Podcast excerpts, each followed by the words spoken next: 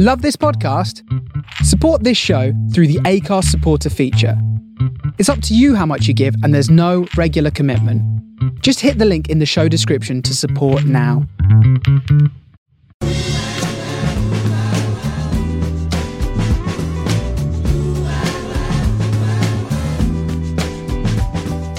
This is the Soho Radio Podcast, showcasing some of the best broadcasts from our online radio station right from the heart of Soho, London. Across our music and culture channels, we have a wide range of shows covering every genre, along with chat shows, discussions, and special broadcasts. Here is just one of our recent shows. To catch the full show, head to our Mixcloud page or listen live at sohoradiolondon.com. So, we are listening to Alex Figueira.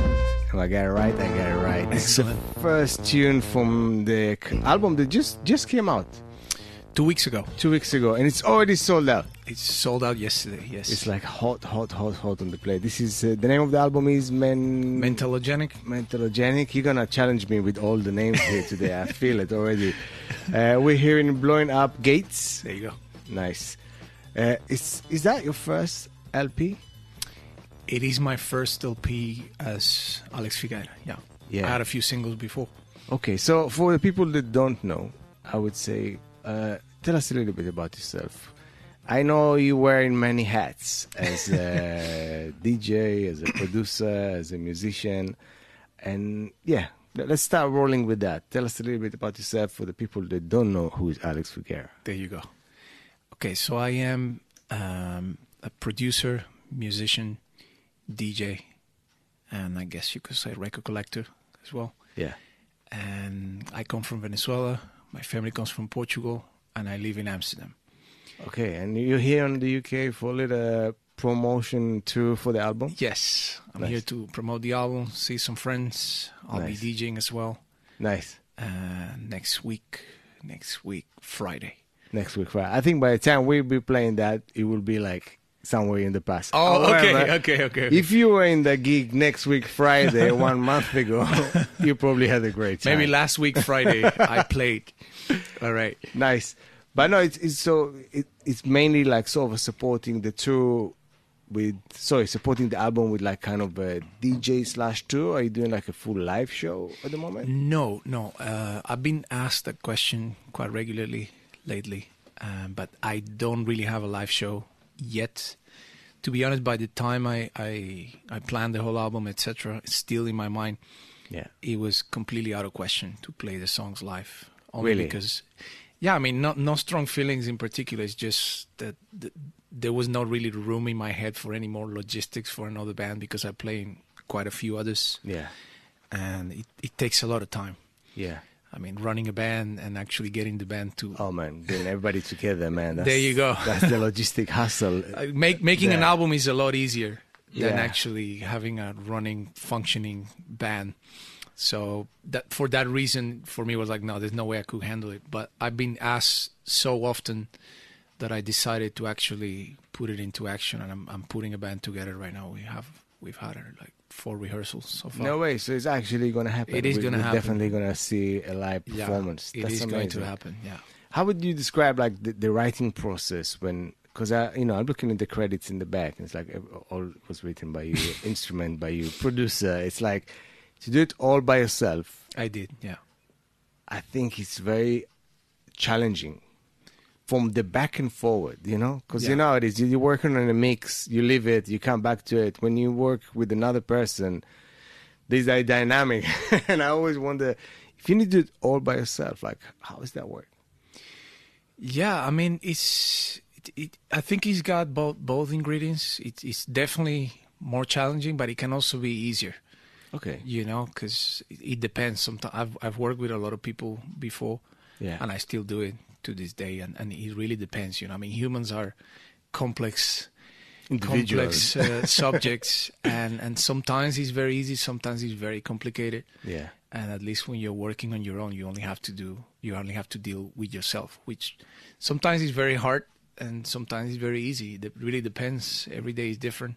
Okay. But yeah, there's definitely challenges to it. Um, yeah, I mean, I mean, what what would I say? Will I recommend it to someone? Yeah, if you if if it works. you Yeah. know, to me, it, it was more like a natural thing. I Okay. started doing stuff on my own, uh, mostly on the side. So what it, what it would say is the writing process because I feel like today, uh, especially if you do it all by yourself and you play the instrument. So if if you strip it down for somebody that doesn't play the whole instrument, they have one instrument that they're playing. So Yeah. they will write on the piano, write the tunes, come with the melody, the hook, start to build it around that. But if you actually multi-instrument, what is your go-to instrument? Where where do you start? Which will be the first one? Be like, yeah, first I sit with the guitar, ukulele, whatever, and that's my melody. You start with the loop, you start with a beat. It's I think it's interesting. Yeah, I have like a, a more common process. Uh, I have like a standard, let's call it a standard procedure that I, that I follow. I try to write new music every day, and it's not that's like really good. Like I think it's so important. I think it's important. It is important. Yeah, I mean, the the the more music you write, the easier it becomes to write music. And this is something that I only I've only figured out like I would say like a year and a half ago. Before my my writing was very sporadic. It's like, oh, I need to write a single. Okay, let's go to the studio. Spend one month writing two songs. So when do you think you started like to do it like every day? Not so for this album. When, when did I start doing it every day? I did. I followed a, a, a course with a production coach. His name is Mike Monday.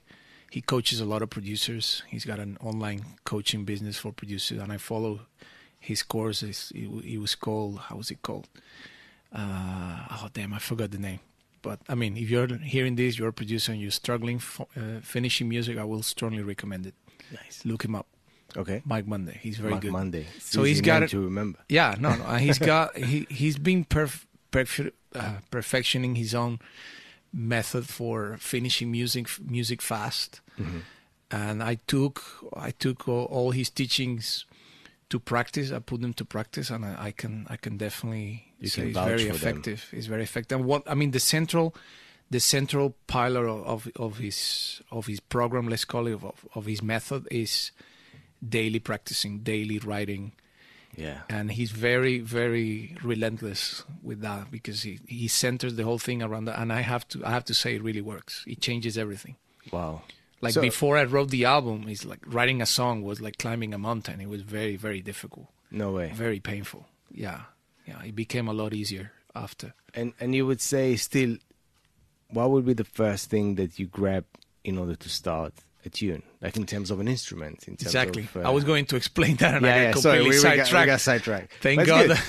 Uh, what I was going to say, I have, l- let's call it my average process would be, uh, so sitting down in the studio, I do what Mike calls a splurge. Splurge is basically you put on a timer, normally 15 minutes, and you write whatever without giving it any critical thought, nothing. You just write, literally. It's like you spit it out.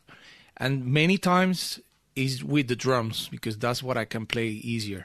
That's, That's my main instrument. instrument. Yeah, that's the the first. That's my main instrument. So normally starts with drums, uh, and then if I have the time, I put on a bass, and if I have even more time, I put a riff or a guitar rhythm or whatever. But it's only if I have time, because it's 15 minutes. Yeah. Once it's finished, I close the session, and I don't listen to it for a week. And sometimes I do two, three, four of those in a day, depending how much time I have. And I just keep a backlog of these splurges. And what happens is in a different session, I open these splurges, and if I hear something I like, I develop the idea. So what what is just a, an idea, what is just basically some some gibberish, whatever. Yeah, yeah. If it's got any ingredient that, that grabs my attention, that I see any potential, I start sculpturing the thing, and then I do several sessions like this until it becomes a song. So sometimes you find yourself taking apart like a bass line from one thing and put it on a different drum. Oh, absolutely, absolutely. And sometimes I start a song with with the synth. If I come in the studio and, and the the synth is just looking at me, they oh let- let's start with the synth today.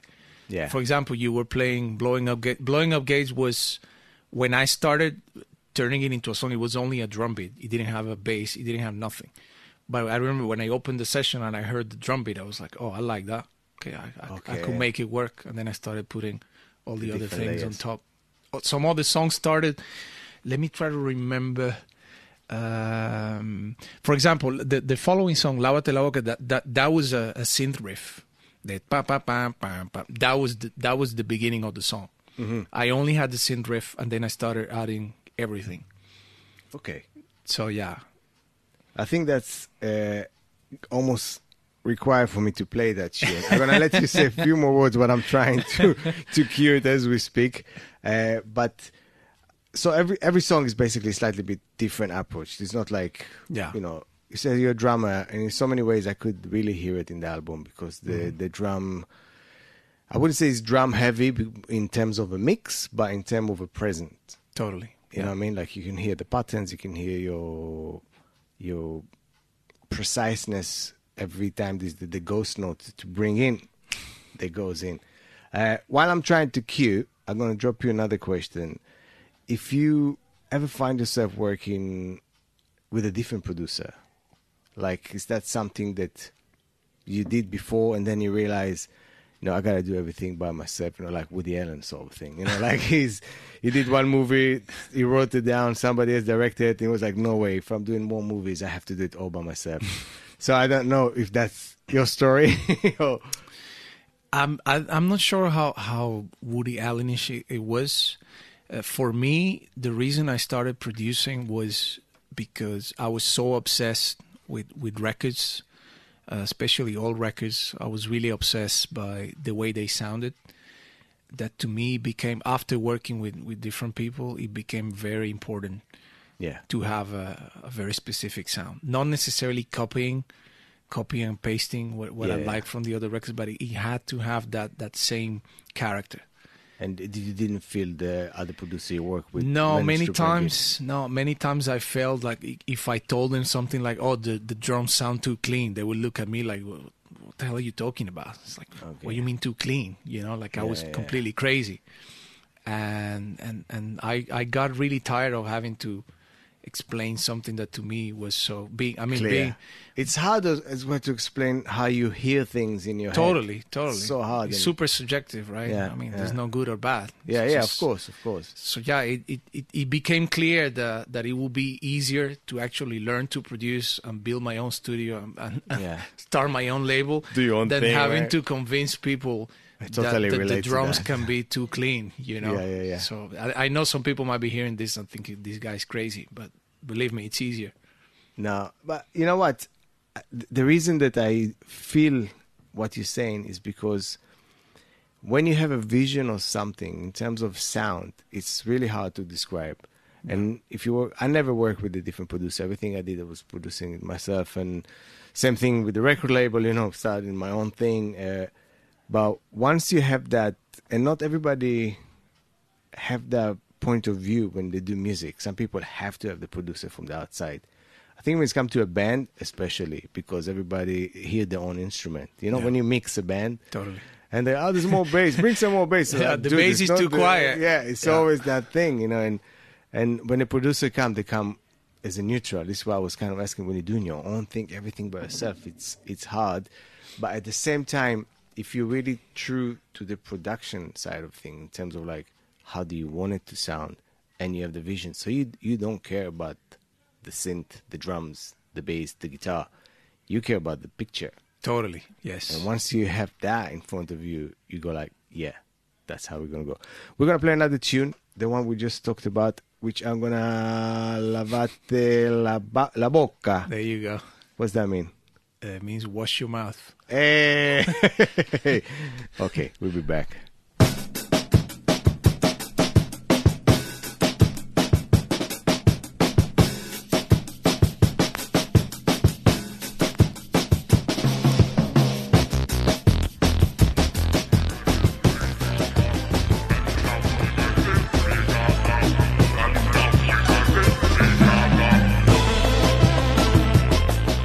Lavate la boca. I got it right. Yeah. Lávate la boca. You go. Lavate la boca. Very good. Very good. Yeah. Amazing. I'm trying, you know, working on a bit my my accent in that sense. But that's the tune that you said it, it was more of a synth.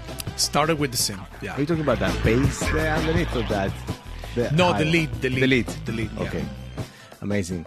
Uh, I know that, you know, people when they do sort of, I would say instrumental music Mhm. because it's it's not necessarily a singer songwriter and then you build around that. Yeah.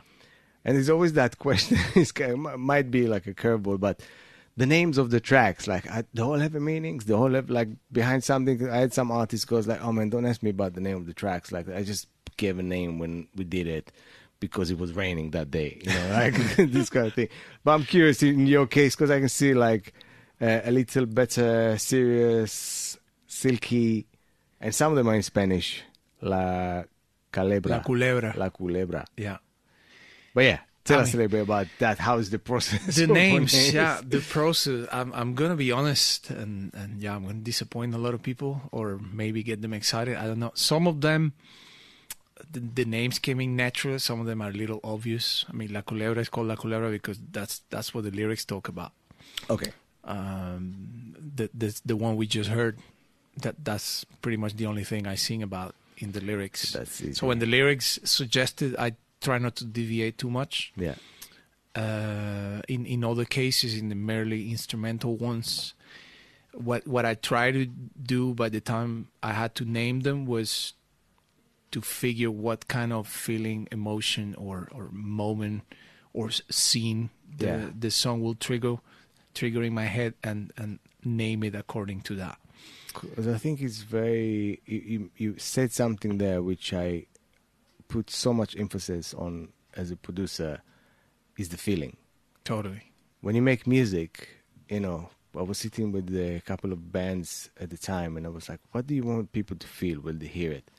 And people sometimes don't spend much time to listen to it or to think about it, the struggle, like, uh, I don't know, it's my song, you know, like, no, man, but each song can have a different feeling. I mean, I Yeah. think uh, music for me is feelings, you know. It's, Totally. it's, it's so as a producer, it's kind of like you're you're creating a certain vibe. Somebody put the music, especially if it's like okay, one lyric there, like a sentence in the song. So the lyrics not gonna buy you, but it's the music that gonna you know you feel like connected to.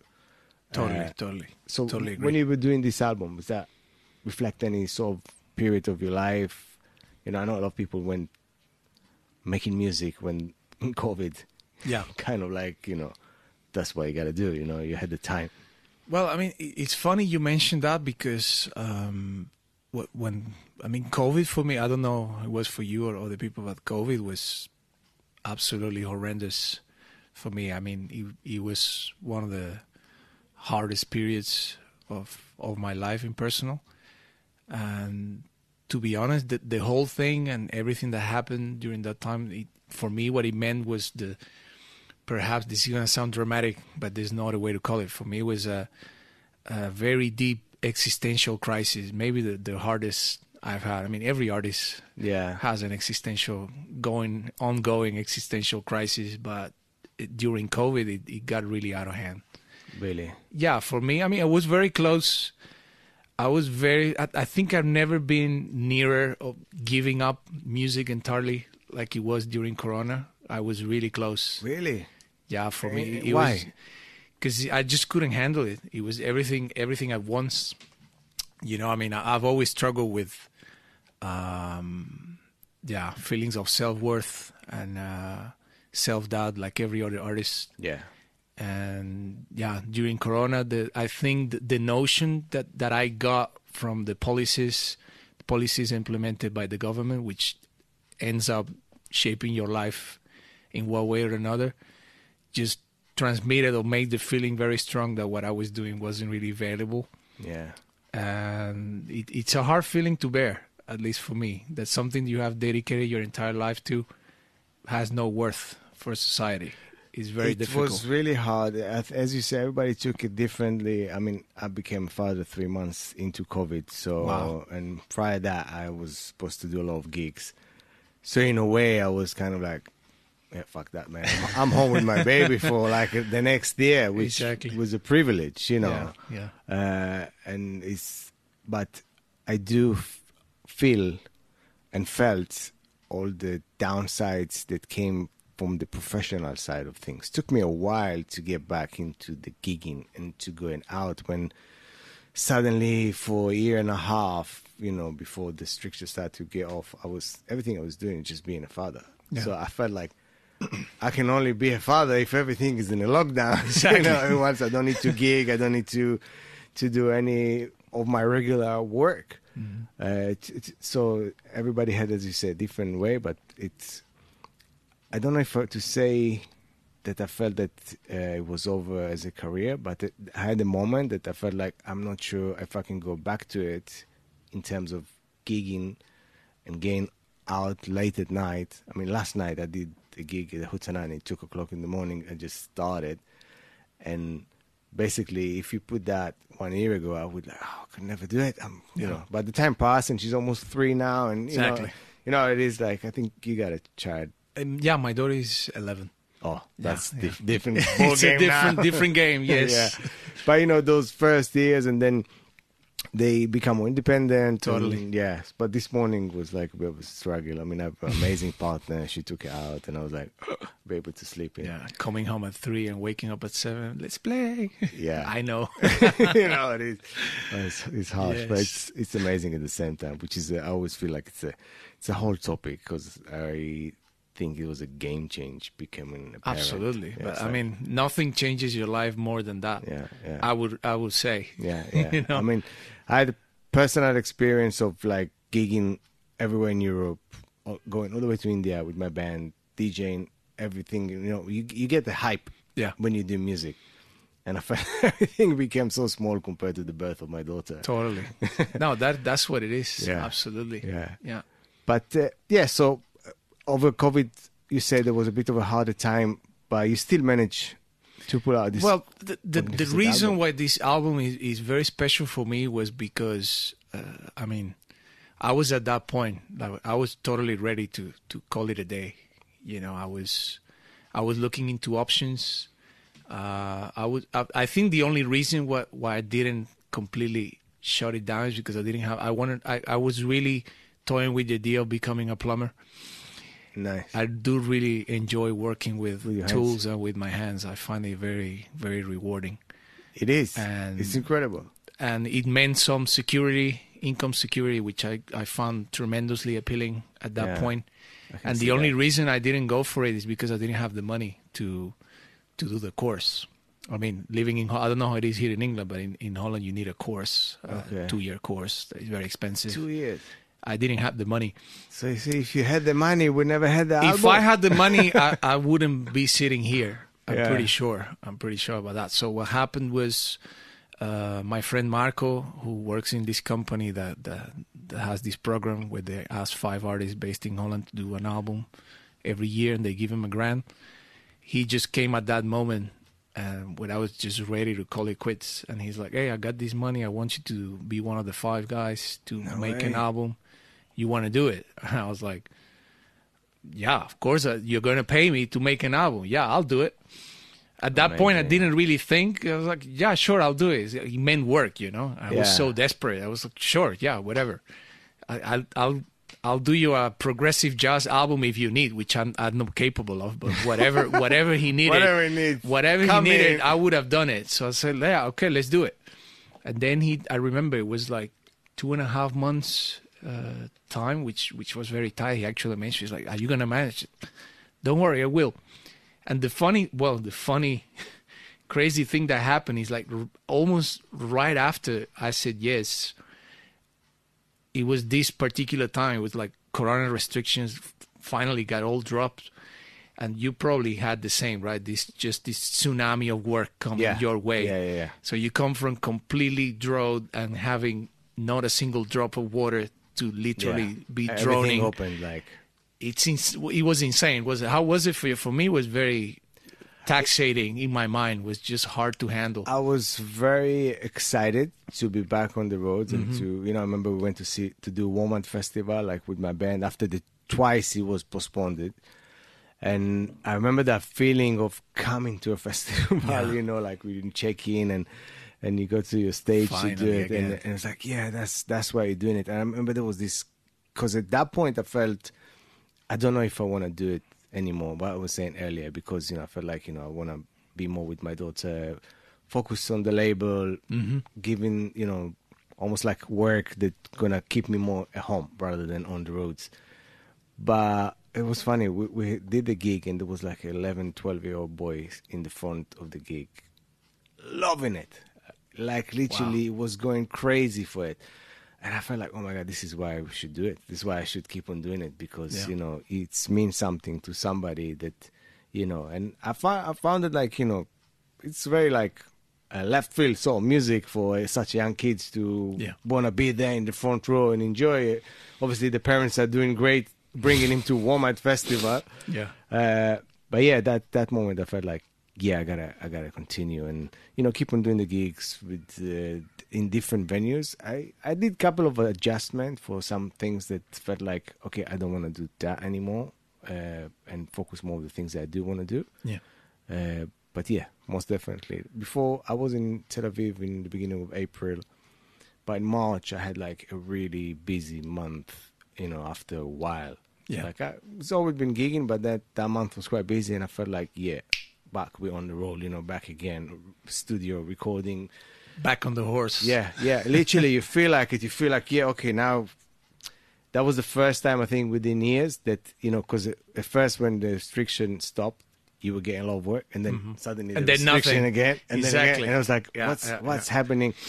Because all the festival keep postponing the gigs, you know, people postponing lineup from before, Mm-hmm. And It was Yeah. such a mess. and It was such a mess, wasn't it? yeah, it was super hard. but I mean, yeah, that that that happened, and and suddenly, uh, you know, I was like, okay, no, I know I have to do the album, but I have these four gigs and this recording session, and this this guy wants me to mix it, so I was just trying to juggle with everything, and I thought, oh no, I I have enough time, I have enough time, and eventually, uh, I remember exactly the moment. It was like I realized, okay, I have ten days. Almost ten days to finish the album, and it's I'm so far behind Wow. and he was that moment was like crucial for me it was like okay i'm not gonna screw this up i'm gonna deliver this album especially because i didn't want to disappoint marco Yeah, I i have given given him my word and i find very important to, to keep my word Yeah, I'm, I'm the same. Uh, with, with the label, we're always signing contracts, but I keep saying to the artist, like, my word is stronger than the contract. Like, if- Totally. If, I say something, and if it's not in the contract, I'm Yeah. staying behind it. But unfortunately, you gotta do contract. of course no i mean yeah. but I see what you're saying. Like Yeah. once you said you, you commit to the dude, he gave you that security of uh, look, you want to do an album, there is a budget. Suddenly, it's give you a space. Not every artist have that. no moment, it's totally You know? it's total luxury absolutely Yeah. at least that's how i look at it I want to play another tune from the album. Uh, I'm actually gonna go for the B side, There you go. first track, which we mentioned the name earlier, La La Culebra. La Culebra. Oh God, I'll get that right eventually. Come on, and then we get back. We'll be back in very fast.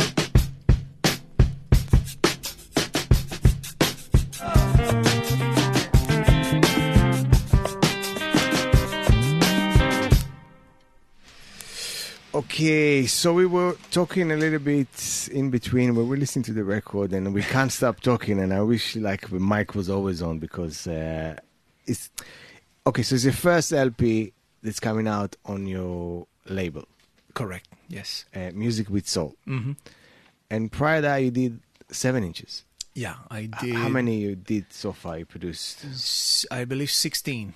16 7 inches That yes. could be like another two albums. Probably, yeah. Yeah, sixteen A side, B side is easily. 32 songs. Where's the best of but coming they're out? not all mine. No, they're not all mine. At the beginning of the label, I was putting out other people's music.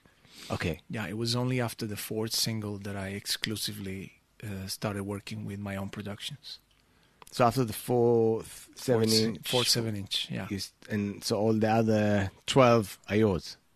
Yes. Or It's yeah. still you- got another two Yes. album for the people that don't collect seven inches. 'Cause we were just talking about like a seven inch is a very specific crowd. Totally. Like you, you know, even though people buy digital and that, but I think people buying LPs, hmm it's a different crowd than the people that buy seven inches. And uh, Definitely. I'm kind of happy that you managed to do an LP that stand by itself. It doesn't have any singles from the seven inches. No, no, no. All the It's all songs like are only music. the songs are only in the in the LP. Yeah. yeah. And uh, the song we heard now, that was the leading single. The first digital single. Yeah, Yes. that came out. hmm And when it came out, like there's always that feeling of uh, others people gonna respond. Totally. And and how did you find it? Did you had like moments of where like, yeah, actually it went down really well, better than I expected. I mean, the album came out officially two weeks ago, and it's already sold out. I think that's said by itself. But any places that it hits that I would say you didn't expect it to hit. I mean, if, if you're talking about expectations, it's, I, I always try to keep them low.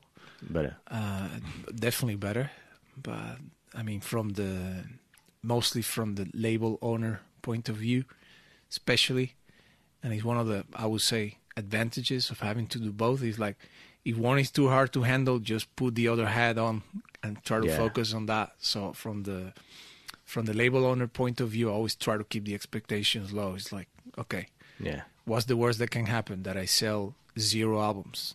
I mean, honestly, I think that scenario is very unlikable. uh, I agree. but you know, you, you keep on long. Whatever you get is, is a bonus. It's it's a plus. You you do your best and Yeah. and you hope for the stars to align. Because I mean, the way an album is received, it is received is not really It's not up to entirely depending on you. Oh, not at all. Not at Once all, it's exactly. out, it's like it's you, out of your you do your best and you Yeah. hope for for for the universe to to give back to you and and You yes. also don't know, I think, in terms of the singers or the songs, whatever is going to be picked more than the other. totally Uh, yeah, yeah, it's so stronger than what it's hard it's it's hard it's one of the hardest things of, of working with music right it's like you Yeah. you got to work just as hard on, on everything you do and sometimes you get the return and sometimes you don't Yeah, and honestly the the the results have completely surpassed any of even the wildest expectations nice. It's like uh, so many great things have happened. I mean, starting with the the quotes I got, it's like that. To me, So, that yeah. was to me that was the, the the start of like, okay, I think this is this is gonna work. This is not gonna be too hard to sell. And and yeah, I was yeah, I was very very pleased, very honored to have those guys talk about my album with those words. Yeah, talking about Miles Cleret, uh, Kenny Dope. Yeah, some yeah, good and names. the Yeah. hotel. And the hotel, the hotel, yeah, yeah.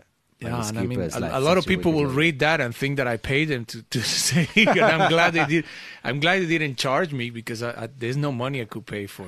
No, I think like it's when it's really uh, legit, you know, when it's come from the people, and when they really that. I think that's the beauty of our uh, business and doing like this sort of music, which I still call left field because it's the Totally. farthest thing from a mainstream, and Yeah. whoever is into it, they're into it for the right reasons. Yeah, It's just because they like the music. They're giving a feedback just because they really enjoy it. It's not Mhm. because you won't be able to buy it.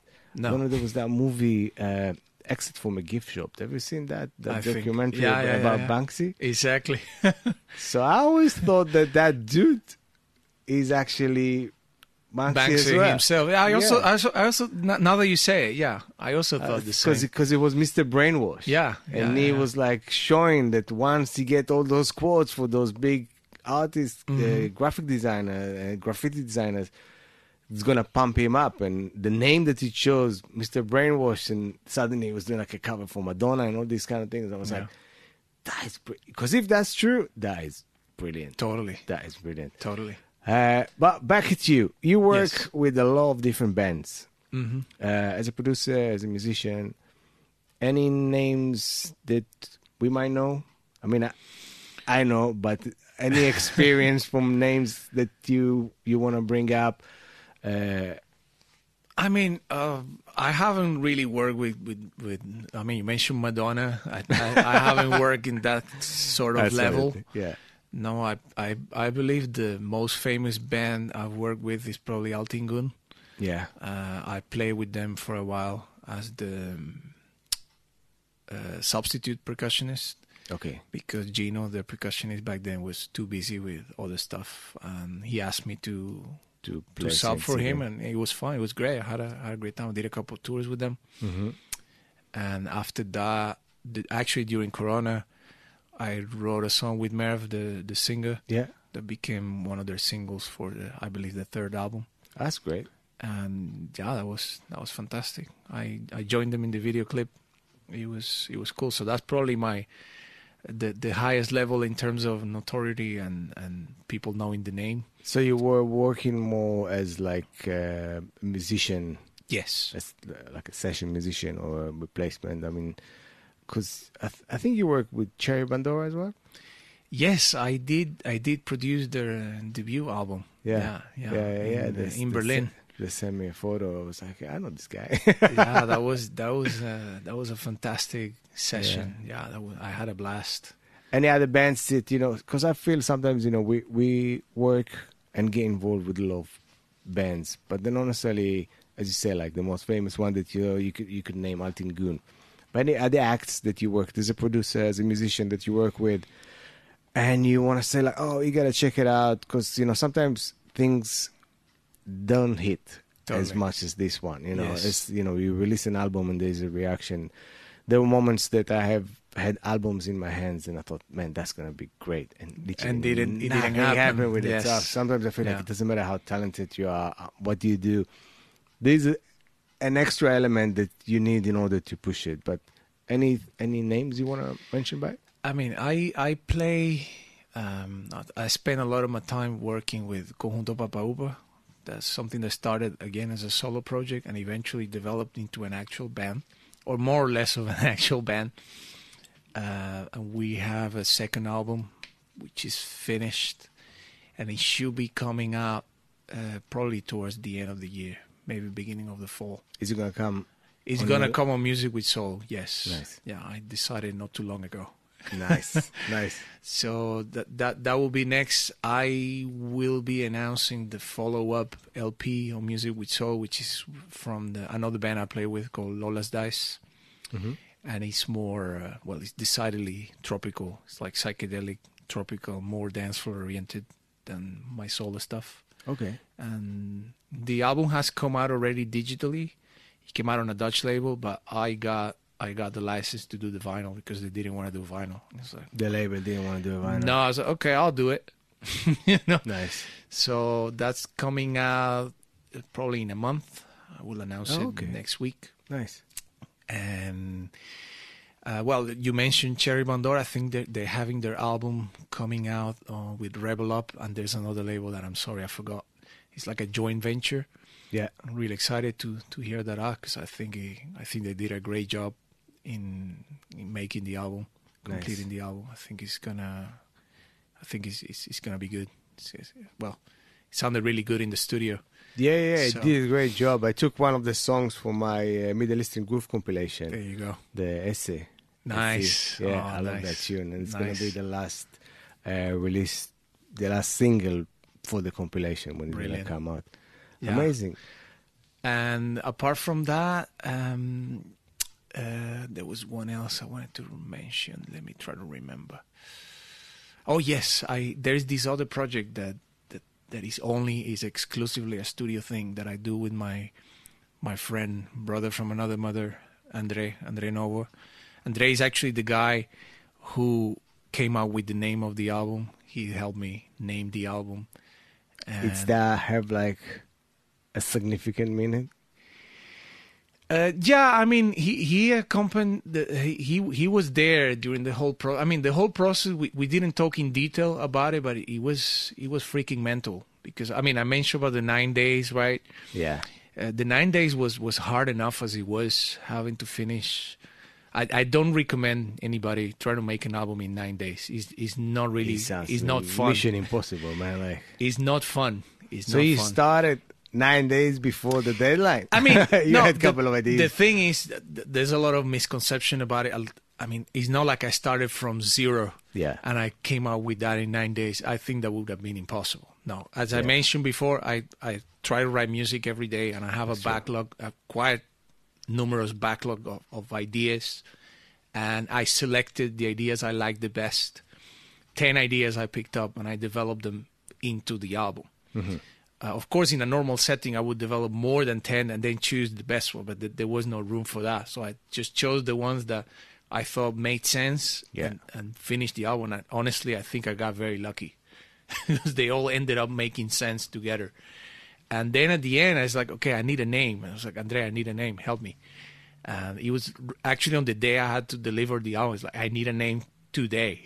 He's like, Oh, send me the album. Okay, I sent him the album. Uh, it, he's one of my closest friends, so he knew about the whole thing.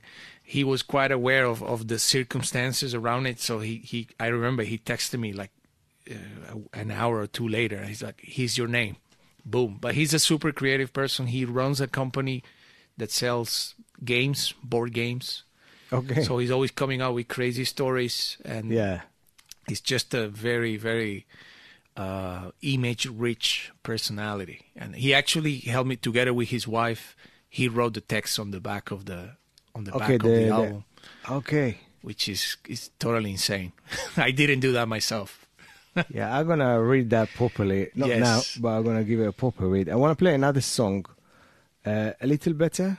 Is that all right. Is that after COVID restriction came down, or or it's just why why is it called like that? That one i i don't really remember why i named it that. I think it's because he had it had a um there were two songs in particular that when i when i was develop them developing them and and try to get them finished they somehow gain uh, a bit of a lullaby character to me they were very comforting and it's this one and and silky okay? they they ended up helping me feel better about the whole the whole damn thing because that was the thing I forgot to mention. Apart from the nine days and all the craziness, right before I had to start the nine day crazy stunt, I injured myself during jujitsu practice, Oh God. And he, it, it was just it just made the situation much much harder than it was. I got a I got a pinched nerve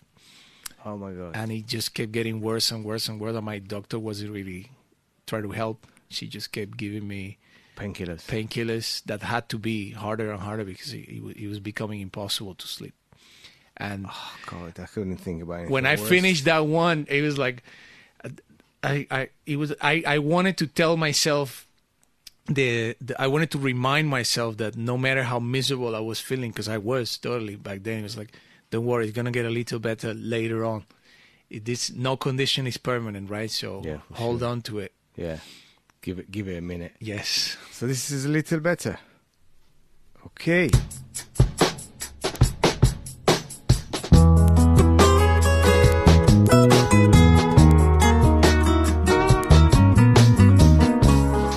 I do have to say that that is definitely a tune that's giving you certain feelings that you more most likely the way that you described it. You know, uh, ballad melody. It's got a dub heavy reggae element into it, which you, is kind of a repeating element in your music. Like uh, in this album and in the seven inches, I was always find it hard to describe what sort of music do you do. Uh, I- I take that as a compliment. Thank you. You know, not because it's uh, yeah. I mean, you should take it as a compliment because it's it's had so many flavors, and I think that's what uh, when a true artist or a musician that make music, I think the approach, from my eyes, should be like. Today I feel like to do this kind of style, and tomorrow I feel to do this kind of style. Like rather than, you know, just go with one style and that's the Yeah. only thing I know. I, it's one of my favorite artists, like in in Israel, uh, Eviatar Banai. I remember his first album was like very like heavy piano, melancholic, amazing, depressing, um, but amazing album. And uh, it was a breakthrough when it came out. Also the production and everything. And the second album was like a bit more dancey and electronic production, and everybody slagged it off. And I was like, this is amazing! Like the dude gave a totally different flavor yeah. and still managed to do it good. It's not, you know, it's like David Bowie, for example. You know, Exactly. There's different hats of an artist. So important. Yeah. And I think you privilege to have that options to give us that different uh, flavors. And it's kind of leading me to almost the next question in terms of like, when did you realize that that's what you want to do? Because, you know, you want to do music. Did you uh, learn drums when you were younger? Where did it all started, like in terms of like, you know, the love for the music? I want to produce. I want to write. Do you remember that? I remember the moment exactly. I, I mentioned it. Uh, I don't remember when, but I, I do remember that moment. It was a very specific moment for me. Uh, I mean, I, I was always very musical. Uh, I was always really into music. I always really liked music. Uh, you grew up in Portugal, you said, I grew up in Venezuela in Venezuela. within a Portuguese family. okay, sorry. Yeah, my family's from Portugal, but Portuguese immigrants in Venezuela. And yeah, I was I was always crazy about music. One of the few pictures that, that I have from my childhood, um, it's it's actually it's it's the only picture of my childhood I have in my possession. It's just I think I was three, and it's just dancing in front of my my parents' hi-fi system. And I remember the record I was dancing to. It was an No way. It was an Arrow record. Arrow, the the soca artist from Trinidad, who was huge back Yeah. then, and I was crazy about him. My mom had one record of his, and I will I Good will guy. play that record like crazy. And so yeah, always always musical. My aunt real was probably the first one to realize. She gave me a bongo when I was eight, really crappy bongo that I hit almost every day, and until making my mom completely crazy. Uh, later on, I started using my mom's brushes because my mom used to paint. I used to start uh, playing the bongo with her on brushes, and I made kind of this sort of crappy, made up drum set myself with a couple of It's cans. so much fun when you're young and you set up your own thing. and Like Exactly. that's the best drum kit ever, man. There you go. And yeah, um, back then I remember almost at, at that point I was just playing stuff off the radio, not specifically. And there was one time during that summer vacation that I was waiting for my uncle to go to work because, I mean, when you're the child of a Portuguese family during summer vacation, you go to work. You don't go to you don't go to the beach or whatever. No, you go to work to actually learn the value of work. that was another summer vacation for a Portuguese descent in Venezuela. I was waiting for my uncle to get ready so we could go to his to his work, and I was just you know swapping on the TV. And there was this program in Venezuela in the mornings used to be very boring political programs, you know, political discussion, blah blah. And I remember there was this one on Channel Two. It was called La Puerta Cerrada. And that day, they didn't have a political discussion. They had an actual crazy live uh, program with three ska and rocksteady bands. No way. And yeah, that that was the moment. That was the moment. I remember I saw it was a, a ska special. Ska was very big in Venezuela in the in the nineties. It was mm-hmm. huge because the biggest band back then was a, a kind of a ska fusion band. And it was called Desorden Público. And I saw them on TV and and it, it just blew me away completely. like that's what I want to do. Totally. That that was the moment. It was it was totally that, that was quite the turning point How old for were me. you? Eight, you say? I was 11. Eleven. Sorry. I was 11. Yeah, I, I, I, I went completely crazy. I used So you, you live in your dream. Not a lot of people can say that. no, no, I, I, Unfortunately, but you know, no, it's true. When when I think when I think back in, in retrospect and, and and all all the things that that, that have have happened for me, I think I, I have been very, very very lucky. yeah, I think You people know. underestimate the luck. Total, you no, know. no, no. You need to work hard, but luck is a very big part of it. Absolutely, yeah. No, not just hard work. Hard work and, and, and luck Yeah, is, is usually the combo. You Yeah. need them both. you need both. I. Absolutely. I hundred percent agree. And yeah, no, I mean, if you would have asked me back then when I was, you know, when I was 13 and I would be in my in my living room listening to the specials or whatever that I'd be sitting here in, in the middle no, of. Soho doing a radio interview, I wouldn't believe you. Yeah, I know the feeling. Absolutely, and and back then you went and you you study music, you studied drums, or Yeah, I mean, after that moment, that turning point moment that I, that I just described, and my actual beginning of, of studying the drums, the drums was it's actually the only instrument that I have studied formally. Mm-hmm. But that happened when I was 15. Only I had to wait a little bit. Yeah. because I mean, money was tight. I didn't have a drum set, etc. But after 15, I, I started learning drums. I had like a year of lessons, and after that, I moved to Portugal. I moved first with my grandma. Uh, luckily enough, my grandma had uh, her own house, so I could play my drums without bothering directly the neighbors. And I say directly because they will still hear my drums, but they couldn't complain because I was in my grandma's house. Okay. And I did get a, a tremendous amount of practice at that point. Like I would come back from school Sit on the and I would just bang the drums for four or five hours straight. Yeah, that's that goes. You know, that says it all. When Yeah. you sit down four or five hours a day, the results is gonna be there. Yeah, no, no, totally. I, I, I was super lucky to, to get that kind of time Yeah, to work on my on my own language as a musician. Yeah, and that, that I think that's when I really learned the most. Of course, the theory I had before was very useful, and technique and all of that. Mm-hmm. But the the actual, what I call the the significant, the most significant education was during that period, because that that's when I learned to play the, the the songs of the artists that I like the most, and I learned them note by note. It's like.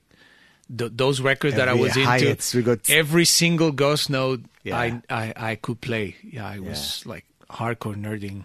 That's what I always used to tell uh, musicians when they come to the studio when you work with them as a producer. I was like, take your favorite tune when you were like 15 and you knew it inside out. You know, when you knew every ghost note, as you Exactly. said, and imply that into a production. Don't just think about the song. You know, just get into the fine details. But would you say where do you mis- feel the most comfortable hat as a DJ, as a producer, as a musician?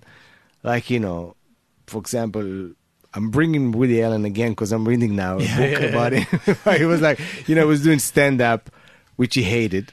Really? Yeah, he never enjoyed that. Uh, the only reason he was playing in this movie because there was no budget for other. he, he felt the most comfortable writing. Even as a director, he doesn't really like to go on site and to do what he's doing. He's feel most comfortable. The reason he's doing everything in New York because he want to be sleeping at home in the night when he finish work.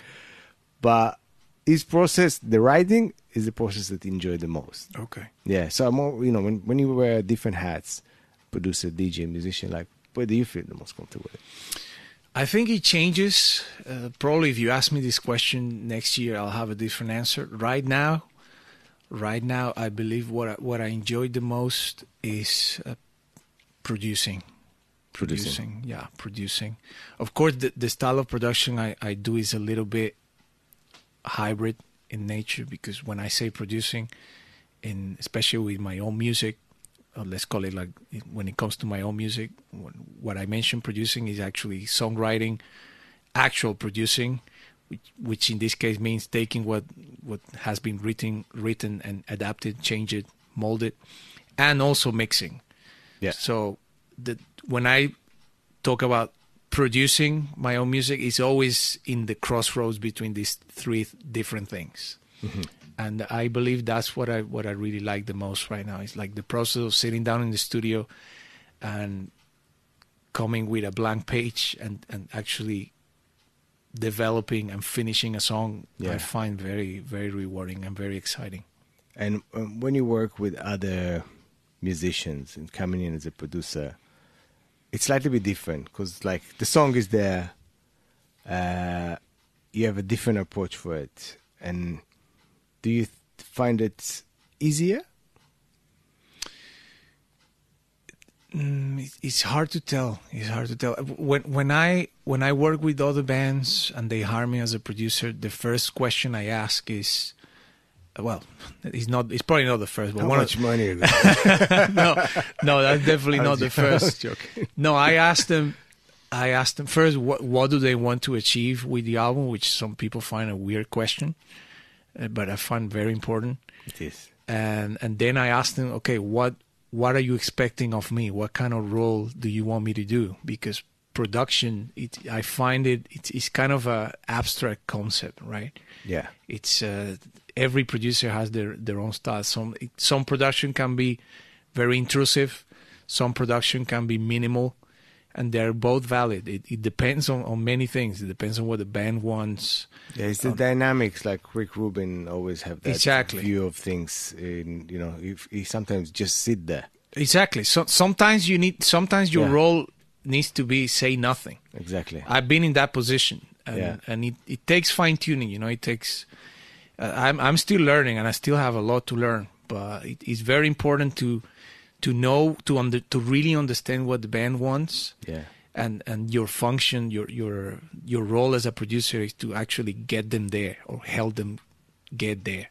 Yeah. And and sometimes it is it, sometimes it's easy, sometimes it's, it's difficult. I mean, we were talking about Cherry Bandora, for example, and I I found that by asking those questions that I normally ask, like it seemed to me they didn't really have a clear idea. Like, okay, you, we want to make an album. It's like, what you mean we want? It's like, no, Yeah. okay, that's the first step. But what do you want? Why do you want to make an album? Like, yeah, well, we want to we want to play gigs, we want to tour. It's like, okay, so you want to reach people, you want to show your your music to other people, and and we, I mean, by asking questions, we got to this point that like specifically understood what they wanted, and that made it all much easier. Nice. You know, some things I. Uh, it became very clear for me what I, how far I could push it, or how far I should push it, and when I should stop. Yeah, it's a fine line because, as you said, you, you need to feel the artist that you work with. Totally. And from my experience, you know, bringing a lot of people to the studio, uh, one of the things I found the most, sometimes, you know, we were just doing the recordings. We weren't like producers. And Just engineering. yeah, just engineering. And, and you sit there and you realize they have no idea what they want to do. They were like, yeah, we were gigging for like two years. It was hammering. It was great. Like, let's record it. It's not the same. No. not- you can't, No. you know, even personally, I'm not the biggest fan of live uh, albums. Mm-hmm. I don't don't always find. I like when a band sit in the studio and they put the time into it. I think the probably the more live albums that I enjoyed was more like on the jazz Of course. side of things Yeah, because they yeah. got a different way how they you know express themselves. I would say, Yeah. but with with other genre of music, a bit less. And yeah, you, if you know what you want to bring in the album between what you're trying to achieve with the album, which is it's a similar question that I would ask before we sign a band in the label. It's like, what do you think we're gonna do? Yeah, what are you What's expecting? the expectation as a Yeah, label? Like, yeah. you know, and they go like, "I want a lot of gigs." Well, well, I'm not a booking agent. You know, Exactly. like, it's not. Yeah. It's irrelevant. We every every person have a different hat and a different job that they need to do. Uh, I want to play one more tune from the album. Yeah. Uh, serious. You- right. You want to elaborate about that, or we're just gonna play it? or we're gonna stay serious? And and is that is that based on the fact that you're standing there with the teddy bear and the jacket? a Is bit that- yeah it, it was yeah i always find it important to have a to have a certain a certain dose of not taking yourself too seriously i find that very very important it, it's very easy to end up taking yourself too seriously Yeah, yeah. in I- I'm- music. I'm, supporting that quite a lot. I think Yeah. you, you got to keep it on the city side and be like easy. yeah yeah i mean life is life can be can can require of you to be too serious many times like Yeah.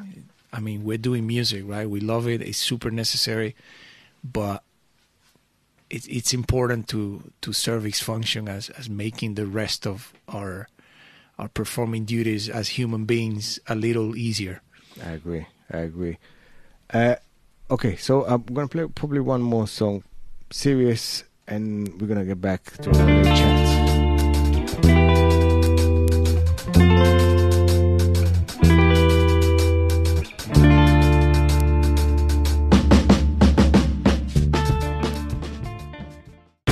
Serious. Serious Seriously, that's a killer tune, mate. thank you man I love it. I love it. And uh, we've been really enjoying the sound here, the box. We are Soho Radio in case somebody forgot, they don't know. This is B-side session. We got Alex Figueira. amazing yeah got it right? yeah Hey! Incredible. So we got a little bit more time and a little bit few more habits. Sorry, habits, which bring me to the next question. A few more questions. And I find it interesting to know a little bit about the people. If you have like any sort of habits, rituals that you would do before a gig. before a gig let me see um Well, it depends what kind of gig. It dep- if it's if it's for example with Conjunto Papaupa, which uh, I'm pretty much responsible for everything. The habit is making sure that everybody is there on time, that everybody has the clothing, and that that the the technicians read the writer. You know, basically dealing with the million issues that you Yeah. always have before a gig. There's not really much room for any other habits rather than that. This is not like a meditation mode. No, or- no, no. I, I wish. must have a coffee before the gig. We had like different hobbits with the different artists, different people have a different things that I'm not even gonna mention. But you know, like uh, I don't know. You need that like at least twenty minutes nap before a gig. Oh, I wish, man. I wish. No, I don't. I don't have the luxury. And the different and different vibes like when you do a DJ set because you know when you do a DJ I always find when I was playing with a band it's it's one thing you know you got your mates you everybody Yeah. together a bit more of a hustle sometimes a bit more thing to take care of but when suddenly you do a DJ set and you're by yourself you're like where's everybody you know what I mean like Exactly.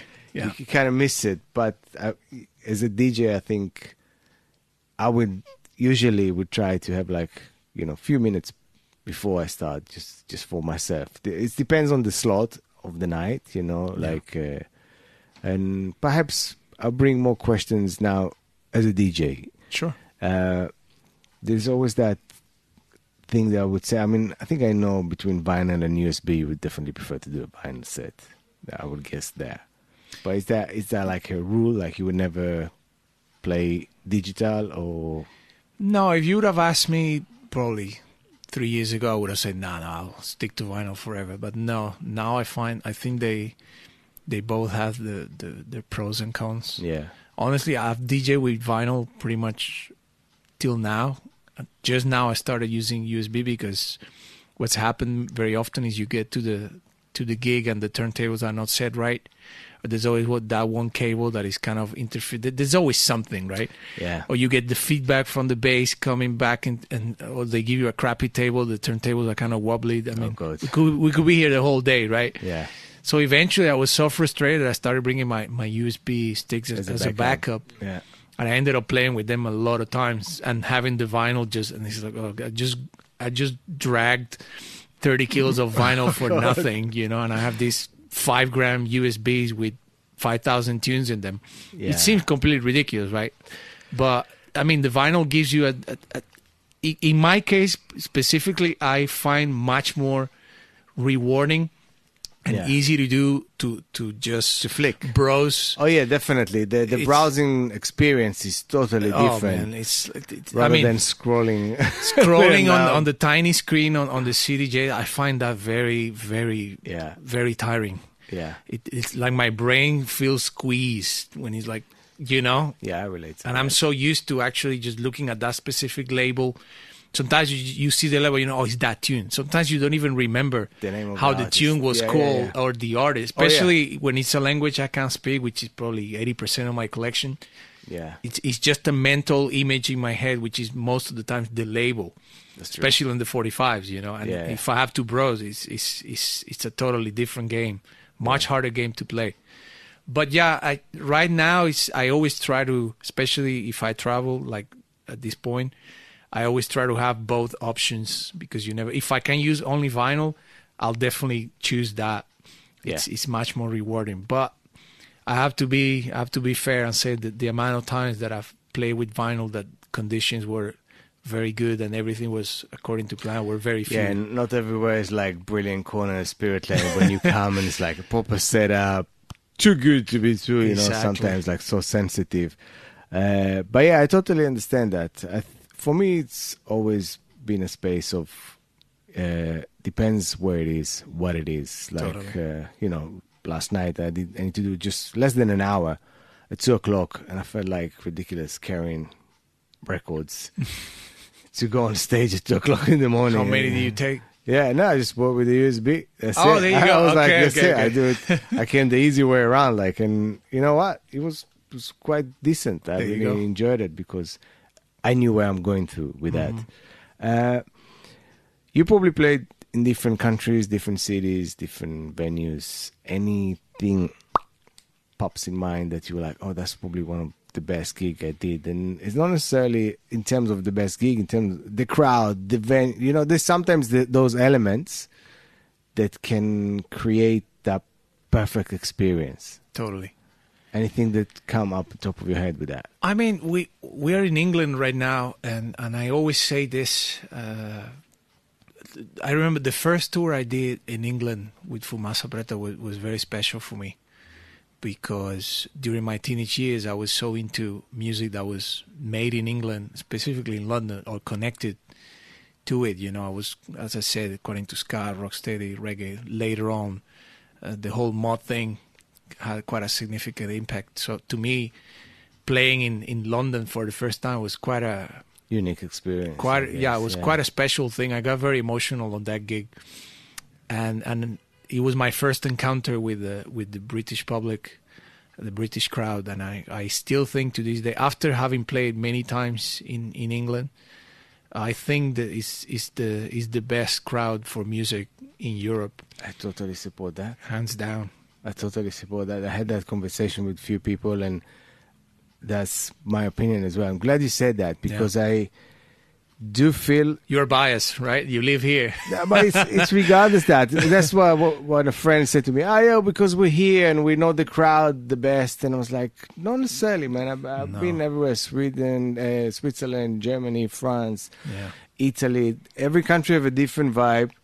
Uh, but there is something about the UK that they, I feel the crowd is very, you know, they, they they get it. They don't judge you in a point of like, oh, entertain me. They're here to to No, hear that's that, yeah, You you said a, a, a crucial word. Is I I believe, and and I mean, correct me if I'm wrong, but I believe people in England have a, a much more significant relationship with music. It's Yeah. it's such an such an integral part of of the culture, right? The, I think it's the main reason I'm here.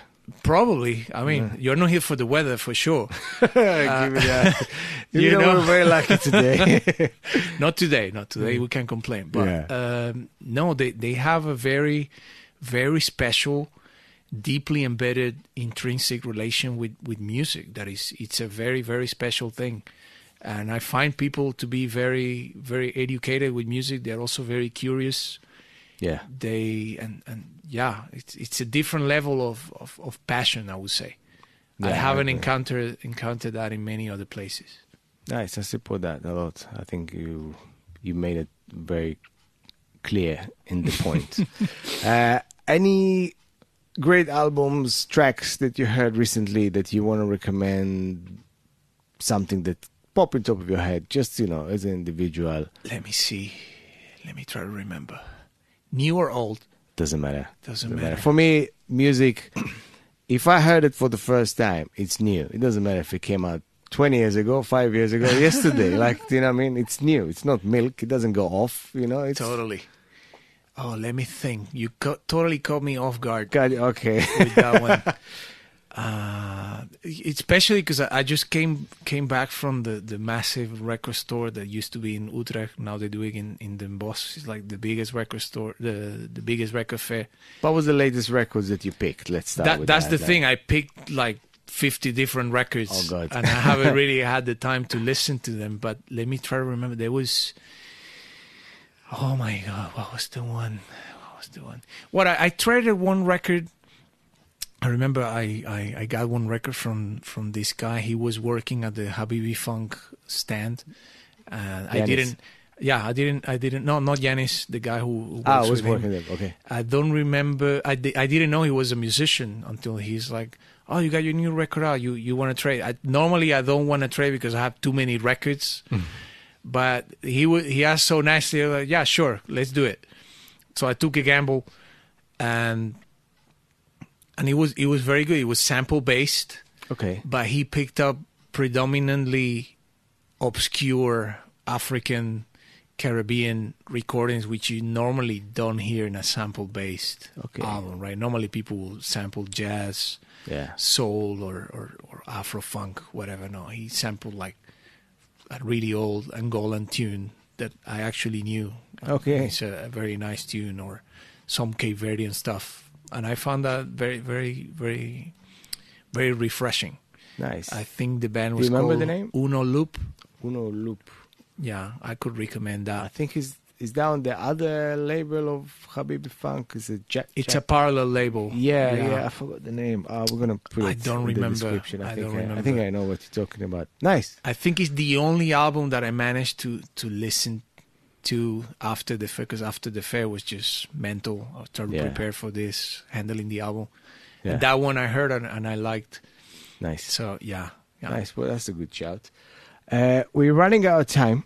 It was an absolutely pleasure to have you here, Alex. It was a Uh, pleasure. totally. Thank you. I would definitely next time you're in town, do let me know because I want to do that B-side sessions with you as well. Bring like your favorite B-side uh, records. We'll do it. Uh, and thank you, thank you so much, Thank you for having me. DJ Kobayashi, Alex Figueira. Last question: Best online radio? There you go. Soho Radio. Yeah, thank you very much.